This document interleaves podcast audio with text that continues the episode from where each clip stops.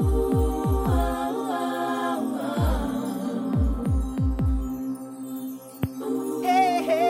Power Fam. Welcome to episode one of the Superpower Your Brand podcast. In this episode, I go over the reasons to fire your graphic designer and things a professional designer should be providing you with or letting you know while working with them. So have a listen and let me know what you think. And don't forget to follow, like, subscribe, and share with your friends on your favorite podcast platform.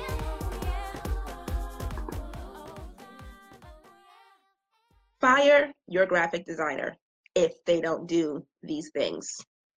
Lately, I've been working with a publishing company and with my own clients as well. And with the publishing company, I have the opportunity to work with a lot of different type of clients, a lot of different type of clients in different industries all over the country. And one common thing I've noticed is that their branding is really lacking. They I've seen low resolution photos and logos. I've seen logos that are that look like they were made in Microsoft Paint.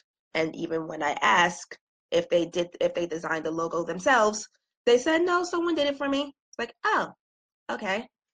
Um logos that are not given in the proper format that I kind of know for a fact were professionally professionally done. So they should have been given the right in the proper format and things of that nature. So basically, there's the thing that I've come come across is there are a lot of designers out there who just really don't know what they're talking about. I know there are a lot of designers out and I've come across a lot of designers who think just because they know Photoshop that they're a graphic designer. No. I know I've come across um designers um, people who believe that just because they could put a couple of club flyers together and make them look decent, that they're a graphic designer. No, not not not that either.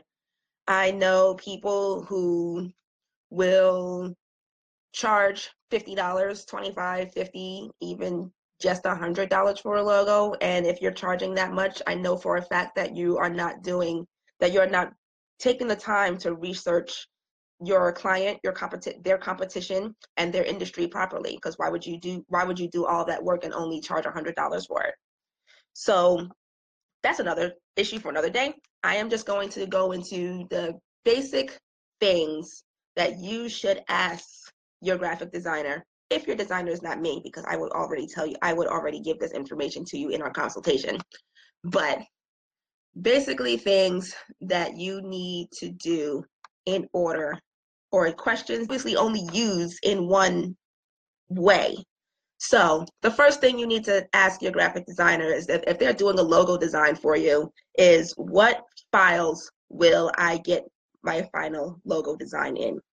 And these are the things that you should at least get. You should at least get a PNG. If that's all they give you, in all honesty, that's kind of fine, but I mean, that's okay, but not great. As I but if they at least give you a PNG, you're doing better than most. Um, but the three things that they should at least give you, they should at least give you a PNG, a JPEG, and a EPS. There are a couple of you out there that I've seen that are clients of mine, and you guys know that I give you guys that when I give you guys your final logo file, I give it to you in full color and in grayscale, and in one color if you ask for it. Um, and I give you a PNG, I give you a PNG, a JPEG, and an EPS. And I also tell you the best file for, I was like the best times to use those different file formats. Usually the basic information is a JPEG is best used for web, if it's going to be on your, if it's going to be on your website on a white background, if it's going to be used on face, if it's going to be on, used on Facebook as your Facebook icon or your Instagram icon or Twitter icon, um, and that's basically it. I give you a PN, I give you a PNG so that they are uh, said so that it's transparent, so that if you are going to put something, I said put your logo on a background that's other than white, and most businesses do. um, you are you are free to do so. And then I also give you an EPS. And the reason I give you an EPS is because an EPS is scalable. And what scalable means is that if you are going to blow that logo up to put on a put on a banner, if you're going to blow that logo up to put on a building, it'll still it can get as big as you want without losing its clarity. Because a JPEG can only get so big before it starts to look blurry. A PNG can only get so big before it starts to look blurry. So that's what I give you for. That's I said those are the file formats that I give people. If people ask, some people have asked for other formats, which one impresses me because that tells me that they've done some research. But um, if they give, if they ask for another another format, I give that to them as well. So that is the first thing you should ask your graphic designer. If they are designing a logo for you, what file formats are they going to give it to you? Give it to you in, and are, are do you get a grayscale and a color, um, and a essay, and a a grayscale and a full color logo. Sorry. Second thing that you should fire. Second reason why you should fire your graphic designer is if they don't properly educate you on vector versus raster images. The reason why that's important, and we know, first of all, um, let me go, let me go back. First of all, we know that you may not know what that terminology means. It's our job to tell you what that terminology is. For those who don't know, or for those who don't remember, a vector, a raster graphic is basically any photo. A photograph, the anything, any JPEG is a any and any PNG. In all honesty, is a raster image. A PNG can be vector as well, but it can only look it can only look vector actually. Um, once it turns into a V, once it's once you convert a vector image to a PNG, it actually turns into a raster image. But anyway, the reason why those two as I, that those two words are important within design is because you need to know whether as and when to use a certain graphic that goes back to the logo of why we give you a P why I give you a PNG raster and why I give you an EPS which is vector a raster image like I said with the logo cannot can only be blown up so large before it starts to lose clarity. A vector image can be blown up as big as you want it and it will never lose clarity. So and that and again that is important if you want if you want to start doing things on large format. I have a graphic designer friend who i was speaking with who says that he um has a client who who has a who has a client who is going to is a courier service or trucking service and the first thing I thought of was this dude is going to need a vehicle wrap. And so this guy, I said, I know that this particular designer knows his stuff, and I know that he's going to if he if this client if his client decides to use a um decides to get a vehicle wrap, he knows that that has to be a vector image so it can be so that it can be blown up large enough and not look terrible. Same thing with a client of mine who is a caterer, an awesome one at that and she eventually is going to need a fleet of a fleet of vehicles to do um, to transport her food. The larger her events get, the more the larger her vehicle is eventually going to need to get. And I already have concepts, as I already have concepts on um, how to properly design a vehicle wrap for whatever vehicle she chooses, so that it doesn't look so that it doesn't um, so that it doesn't look blurry and it doesn't look pixelated. So that's another, so that is the second thing you should ask your graphic designer during your consultation. Um, in terms of images, or even if they don't, or even if they don't tell you, you need to know that a one inch image is not going to blow up to a poster size and not and look good. And if you don't know that, it's your graphic designer's job to tell you that. The third thing the I'm going to touch upon is the importance of branding. Too many people think branding is just a logo. Too many people think branding is just your colors or your fonts or anything or things of that nature. your brand your brand is a part of that but your brand is really about how your customer feels about your product or your service.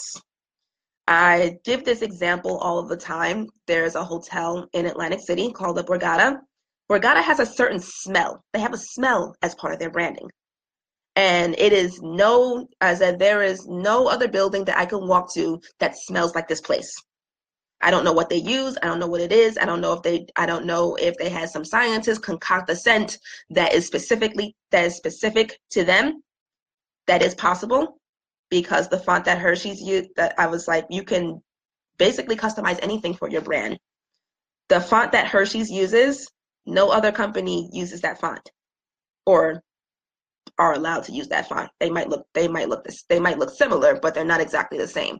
Same thing with Porsche, same thing with Disney, same thing with Coca Cola. Any company that only has type as their logo, that font was created, or what I, I should use this, I should use the proper terminology. It's called a typeface, actually.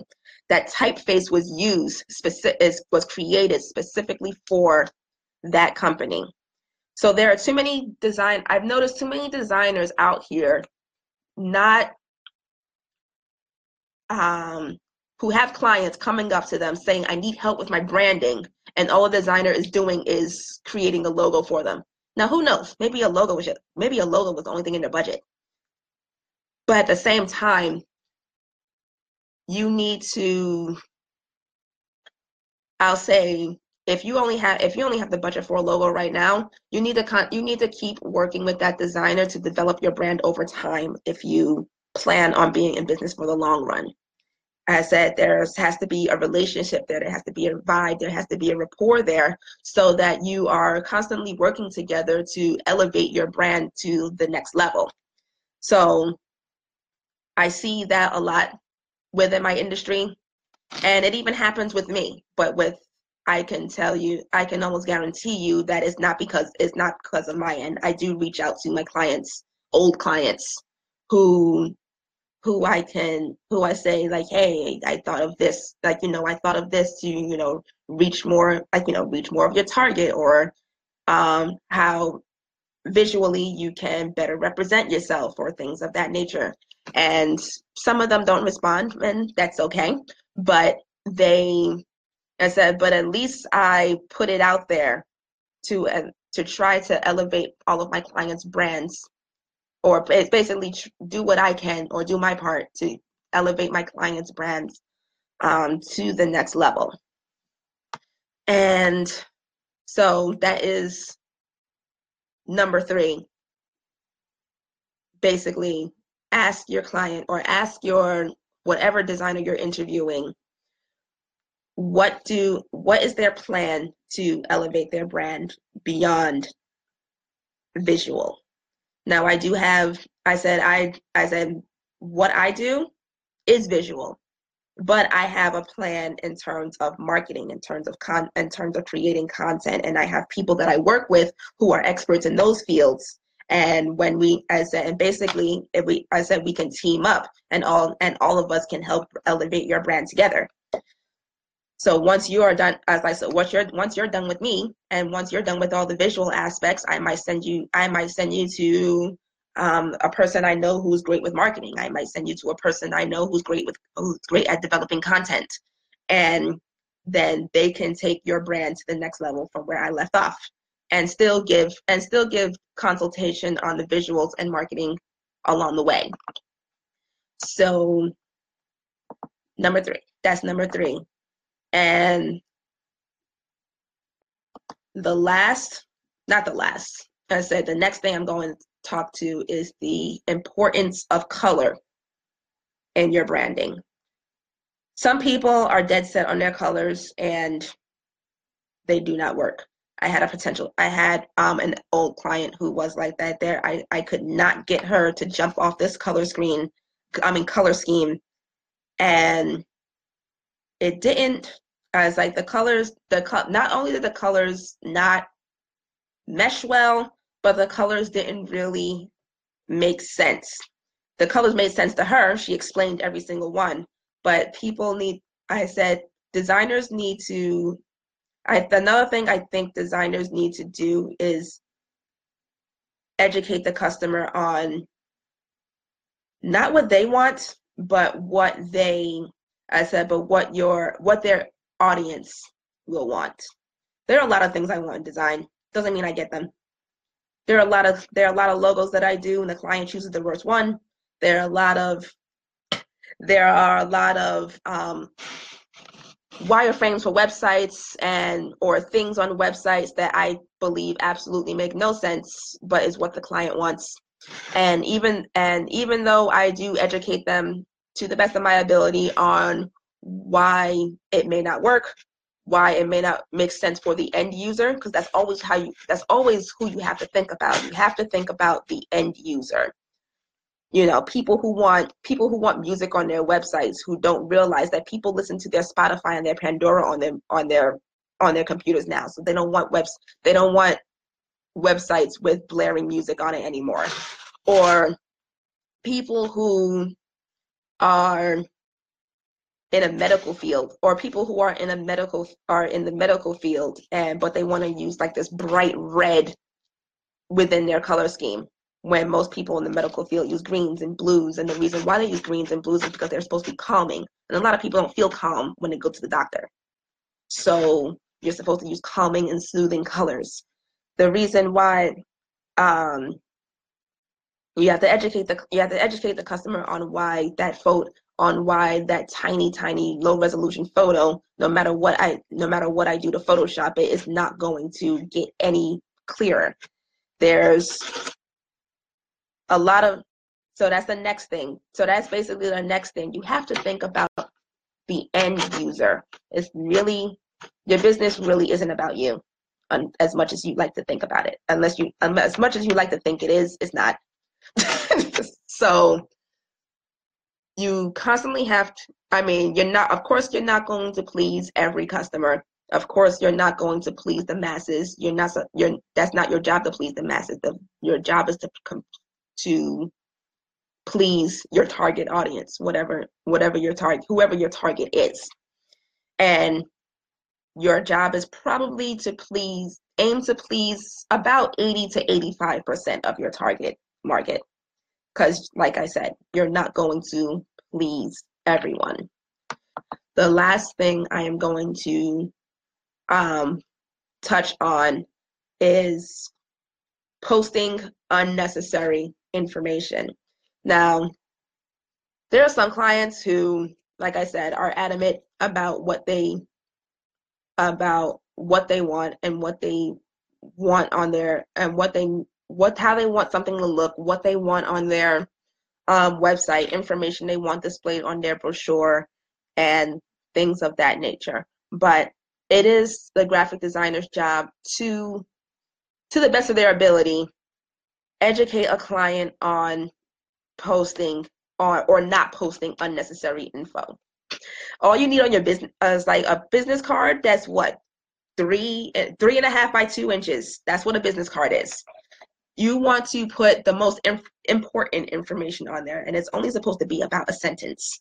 They, if you are going to post any information at all, a store, out a storefront, hours that you're open, days that you're open, uh, maybe two or th- two or three of the of the main things that you sell, and that is it. You don't want to clutter.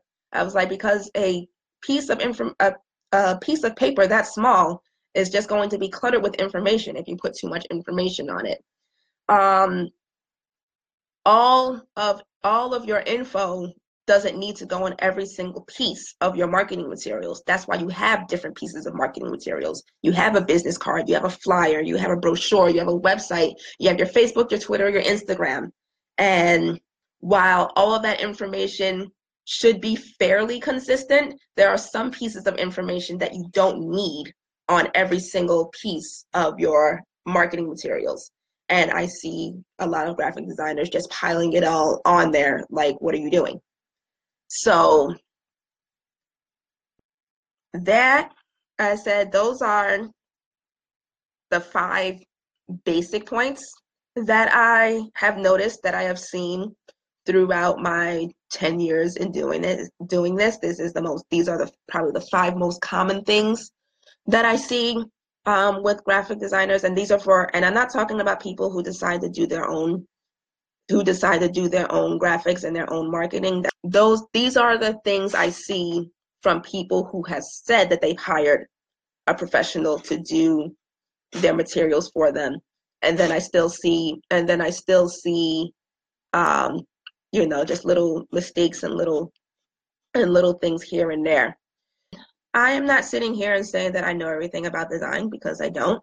But these are the base I said, but these are very basic principles of design that all quote unquote professional designers should be following and at least passing on this information to their clients.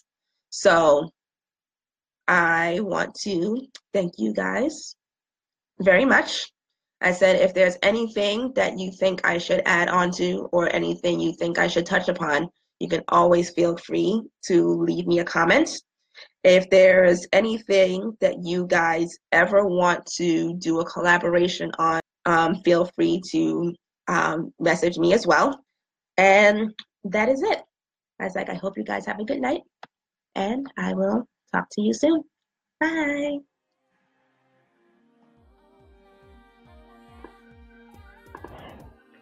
Thanks for tuning into the Superpower Your Brand podcast. Don't forget to follow, like, subscribe, and share with your friends on your favorite podcast platform. If you want to be a part of the conversation, join our Facebook community, Power Brands and Messy Hands. Find your personal brand superpower. Ready to really superpower your brand? Get more info at www.powerbrandcourses.com.